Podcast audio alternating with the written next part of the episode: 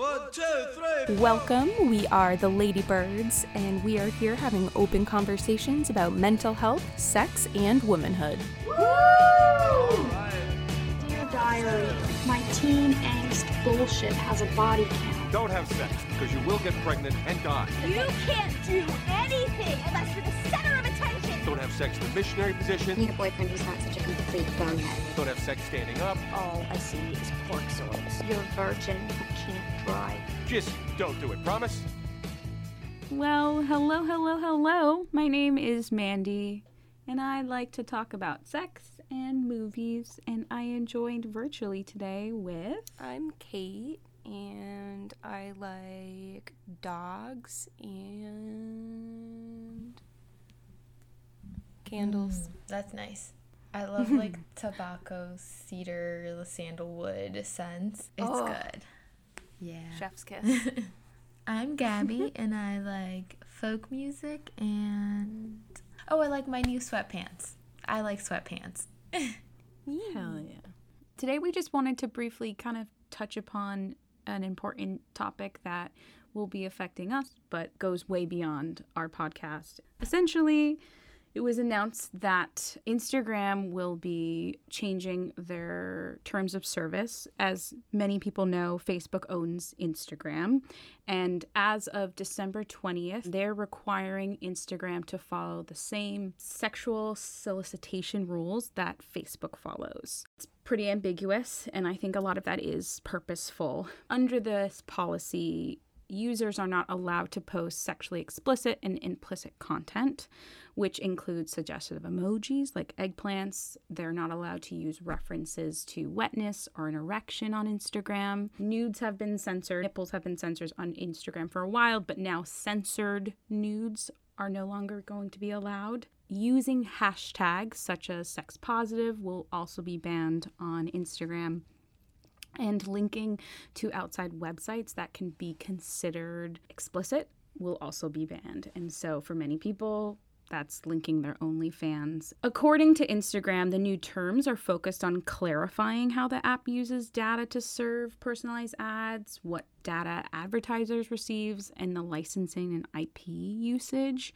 But ultimately, this will have an immense effect on what can be promoted, what can be talked about, and what can be shown on Instagram. This will have a huge detrimental effect on sex workers, those in the sex industry, sex educators, because it will limit what they can talk about, what they can show, what they can just what they can speak to on the platform. And Instagram is one of the most powerful social media platforms. There's a reason why you know it's it's been for a long time our main source by which we operate as a podcast because it's effective you know there are so many people there and it's such a, a wonderful way to connect with people. Unfortunately this is a way for instagram to be able to vet and choose who gets to use their platform and in, in what way. Unfortunately this is also not rare or, or new.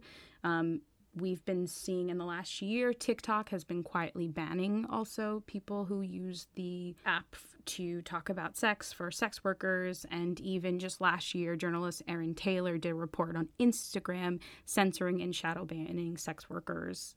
And many of them were queer creators. And this change of service is particularly disgusting for those in the sex work and the sex industry who make their living you know through this work and we're in the middle of a pandemic through covid and being able to do work online being able to promote yourself is honestly one of the only safest ways you can do that. And so so many people's livelihoods are going to be in jeopardy because of this the question of the future for a lot of educators the question kind of even for our podcast and how we're going to navigate will be up in the air. And so we are by no means experts. It's a very complicated issue, but we just felt like we needed to talk about it because we opened the season with sex education and ultimately this censoring will not prevent people from accessing the content. As we've spoken to in the past it does not stop it does not help. It is just detrimental because what it does is it restricts education it restricts access and it just restricts conversations that are necessary and conversations that are needed to be had. So yeah So, what the fuck, Instagram? It's just frustrating because, like, sex workers have so many things going against them, like discrimination, criminalization of sex work, like shitty working conditions, and all sorts of stuff like that. But then on top of it, they've been dealing with COVID this entire year, which has uh, decimated people's ability to do that. And I'm just a very big proponent of sex work is work.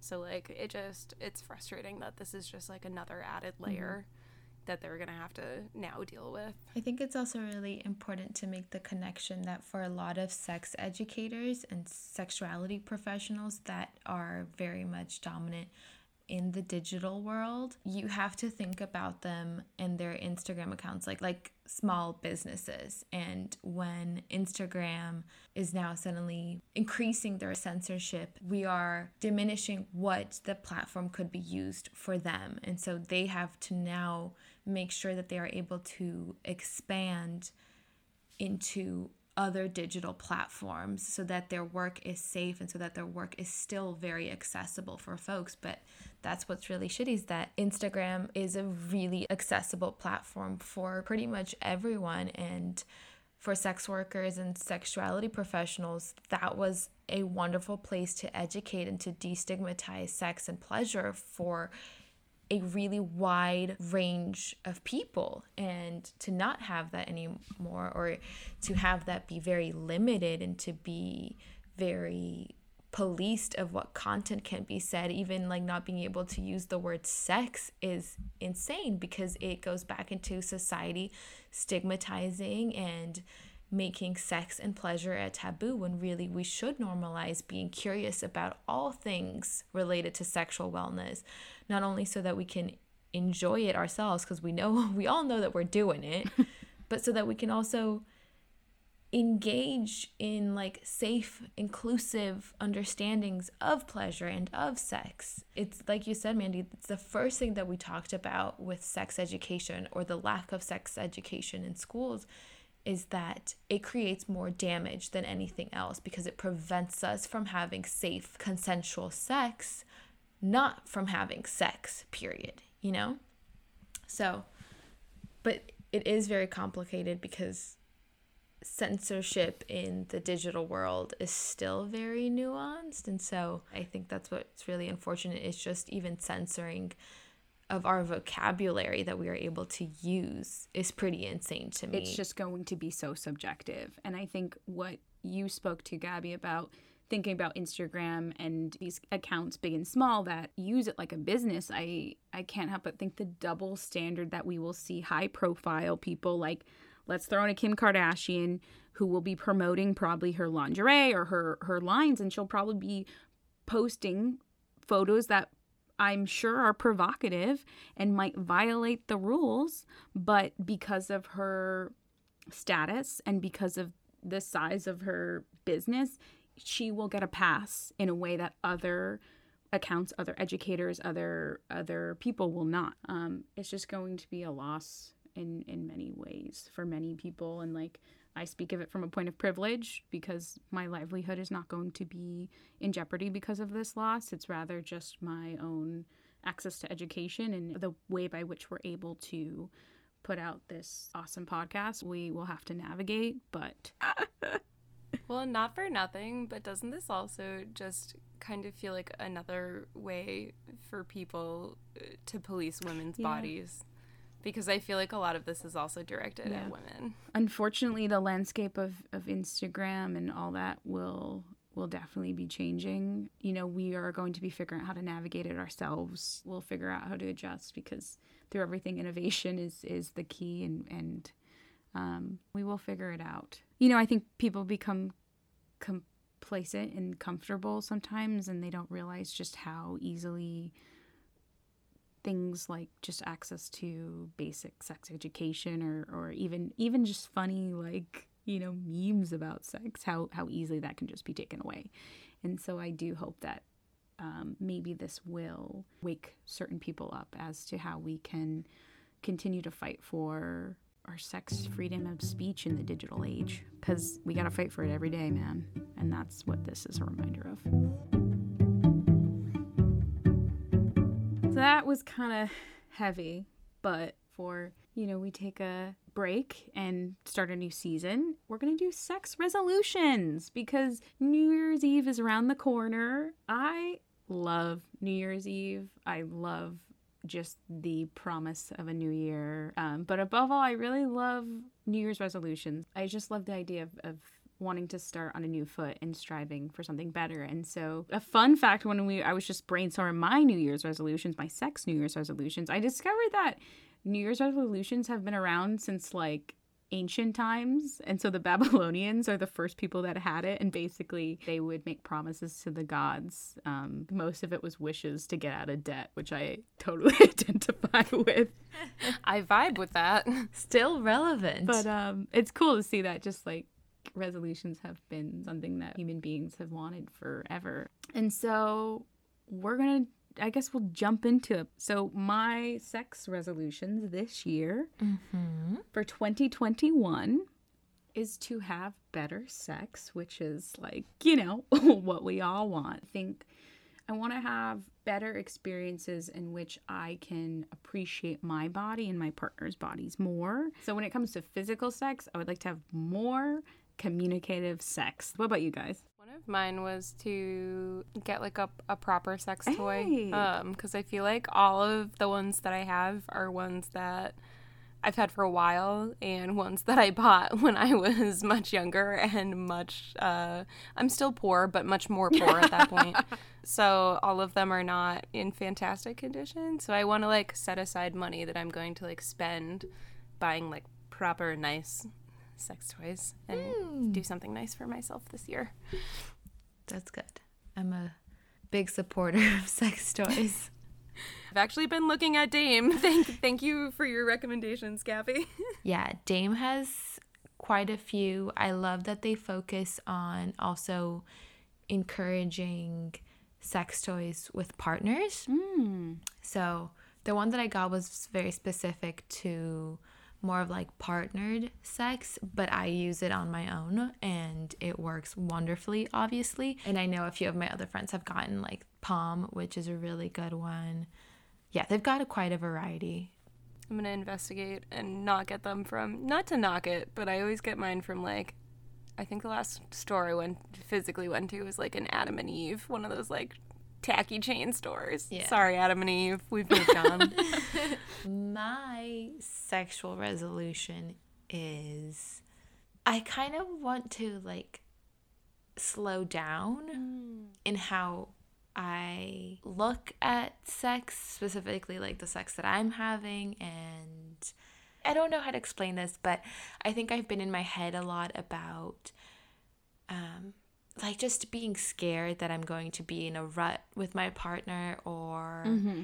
that I don't know. It's I think it's normal to miss that feeling of can't stop touching each other when you first meet and then that kind of naturally goes away and you enter this sort of routine and I both want to slow down in what's going on in my head about sex, but also when we're having sex, like I want to be able to enjoy that. And I think sometimes in my head, I'm like, maybe I should be doing this. Maybe I should try something else. Maybe I should stop it all. And like, just sort of refocusing what I want my s- sexual activities and sexual life to look like. But I think it's just important, you know, when you're in a relationship or or really in general to not make sex such like a big thing and put so much pressure on it. I like that, Gabby.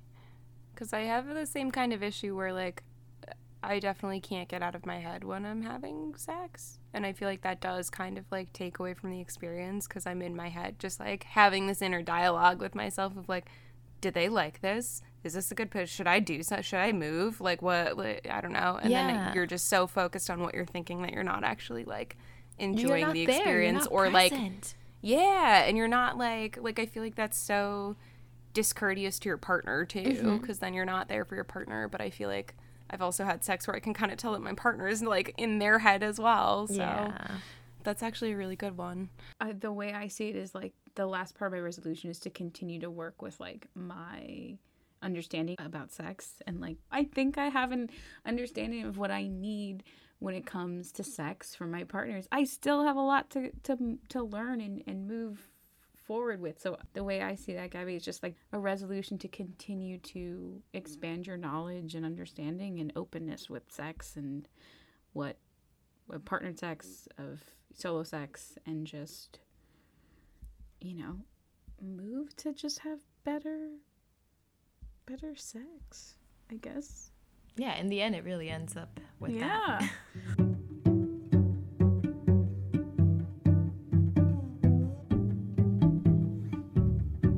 shall we do how we're doing okay? This is the last doing okay of 2020 which is crazy. And somehow the hardest one oh, so Oh, yeah, far. i know I have one. yes yes Something happy. Today I woke up really early. When I came home, there was this little red card on my bed, and it was a card sent from me all the way from Vancouver to Boston from one of my best friends, Valen. And it was just this like really sweet, really beautiful letter that she wrote. Um, wishing happy holidays and just talking about our friendship and what our friendship means to her. And, you know, she talks about it. Uh, we've talked about this how there is this deep connection that we have with certain people in our lives where it doesn't matter how long you go without talking to them, the minute that you do, you're like, I'm fucking home yeah and she talks about it in the letter and it was just such a little surprise. She had to- she had asked for my address but it had been a while ago so i completely forgot. And just to come home to that little letter and that little mm-hmm. note was just very very sweet. I realized my doing okay this week was my brother. I was chatting with him the other night, and I've always kind of had a weird motherly role with my brother.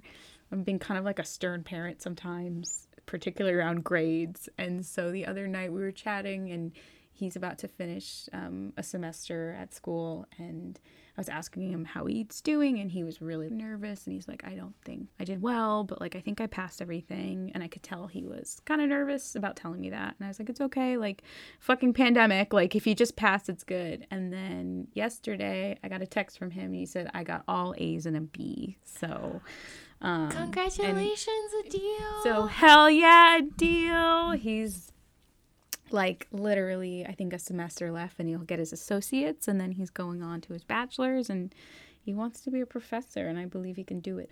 So yeah, so uh, my baby brother was my doing okay this week. Mine is actually along the lines of Gabby. I got something in the mail also, which I can actually hold up and show you because my friend does this annually every Christmas and she's inspired me. I've already had Ollie for like say, five years, six years now, and I've never like thought to hmm. do this. But she takes pictures with her cats and makes them oh into a holiday collage and then mails them to all of our friends from the veterinary clinic. So thank you, Rachel. it's like a better version of the family holiday photo Yeah, because, like, I don't want to see your kids, but I a thousand percent want to see your cats. that's so cute so, a shout out to my friend Rachel, because she does it every single year, and it honestly just brings me so mm-hmm. much joy when I see it in the mail at Christmas. And I'm like, oh, yeah, the cat photos are here. Well, you know, that was it. And we want to thank y'all for tuning in today and then tuning in this season. It's crazy that we've been doing this in September, which is wild. And It feels wild to be ending this I season. know. It feels so wild. And it feels like there's so much more to talk about with sex. So I know that, you know, this will not be the end of it. It's just the end of this season, but we can always have, you know, revivals. As always, you know, look for us on Instagram, um, Ladybirds Pod. You can find us there.